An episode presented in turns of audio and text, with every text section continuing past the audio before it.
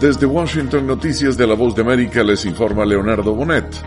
El presidente Donald Trump presenta demandas en varios estados por presunto fraude electoral y se abstiene de aceptar la derrota ante el presidente electo Joe Biden. El abogado personal del presidente Donald Trump, Rudy Giuliani, dijo el domingo que el mandatario no debería conceder la elección al proyectado presidente electo Joe Biden, mientras hacía referencia a un aluvión de hasta 10 demandas por presunto fraude electoral. En este punto sería incorrecto que concediera, dijo Giuliani, durante una entrevista en el programa Sunday Morning Futures de Fox News presentado por María Bartiromo. Luis Alberto Facal, Voz de América, Washington. Inversionistas de Wall Street reciben con agrado el probable triunfo de Joe Biden como próximo presidente de Estados Unidos. Inversionistas y ejecutivos financieros dieron un gran respiro de alivio el fin de semana después de que Joe Biden, quien se proyecta como presidente electo de Estados Unidos tras las elecciones del 3 de noviembre, se dirigió a la nación desde Wilmington, en el estado de Delaware. Aunque el actual presidente Donald Trump dijo que peleará los resultados en los tribunales, desde Wall Street sienten que hay pocas dudas de que Biden finalmente será electo. Biden es una buena noticia para los mercados. Tony Cano, Voz de América, Washington. Están escuchando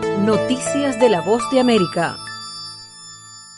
El equipo de campaña del presidente electo Joe Biden instó a la responsable de la Administración de Servicios Generales de Estados Unidos que apruebe una transición oficial del poder a pesar de la negativa del presidente Donald Trump de aceptar su derrota.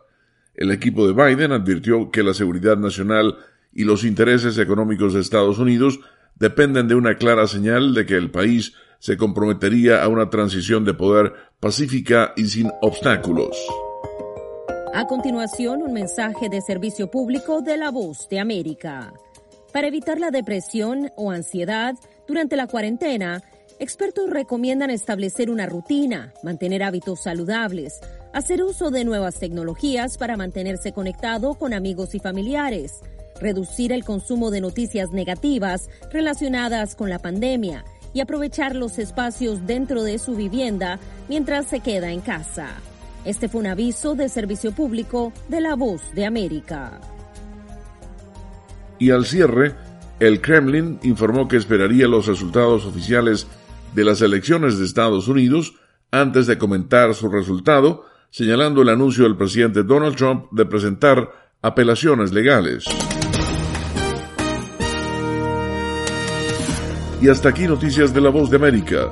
Desde Washington les informó Leonardo Bonet.